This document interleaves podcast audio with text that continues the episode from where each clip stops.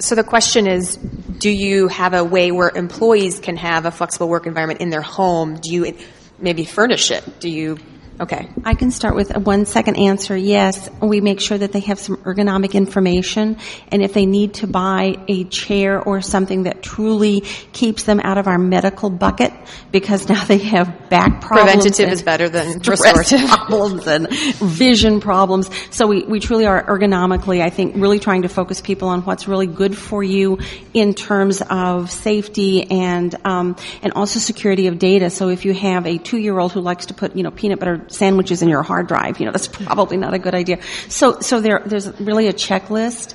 Um, so I would say that's probably for us. It's been working. Yeah, I, I wanted to say that a number of companies are giving employees an allowance um, like Capital One, I believe, gives you. I'm maybe making this up. It's in the it's in the book, but a thousand dollars if you're going to furnish a home, you know, or a certain set amount if you're going to furnish a home office.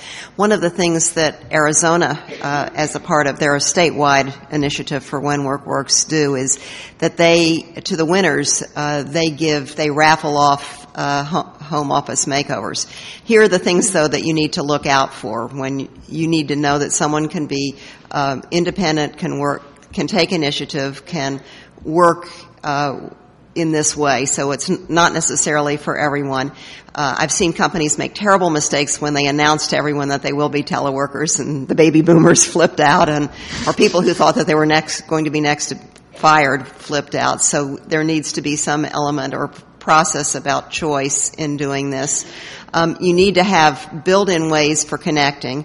The people who telecommute need to um, say when they're going to be accessible and when they're not, because sometimes people can be reluctant to call them if they know that they're working at home. On our website, we've got tips for managers. That's just free, and every, everything is free on our website.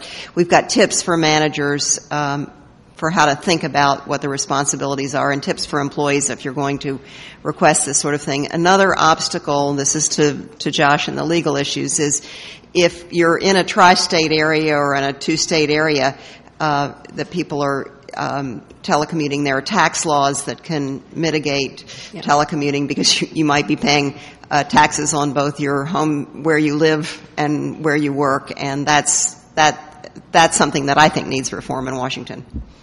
Yeah, I loved working up in Seattle, lowered my taxes. Um, okay, in the blue.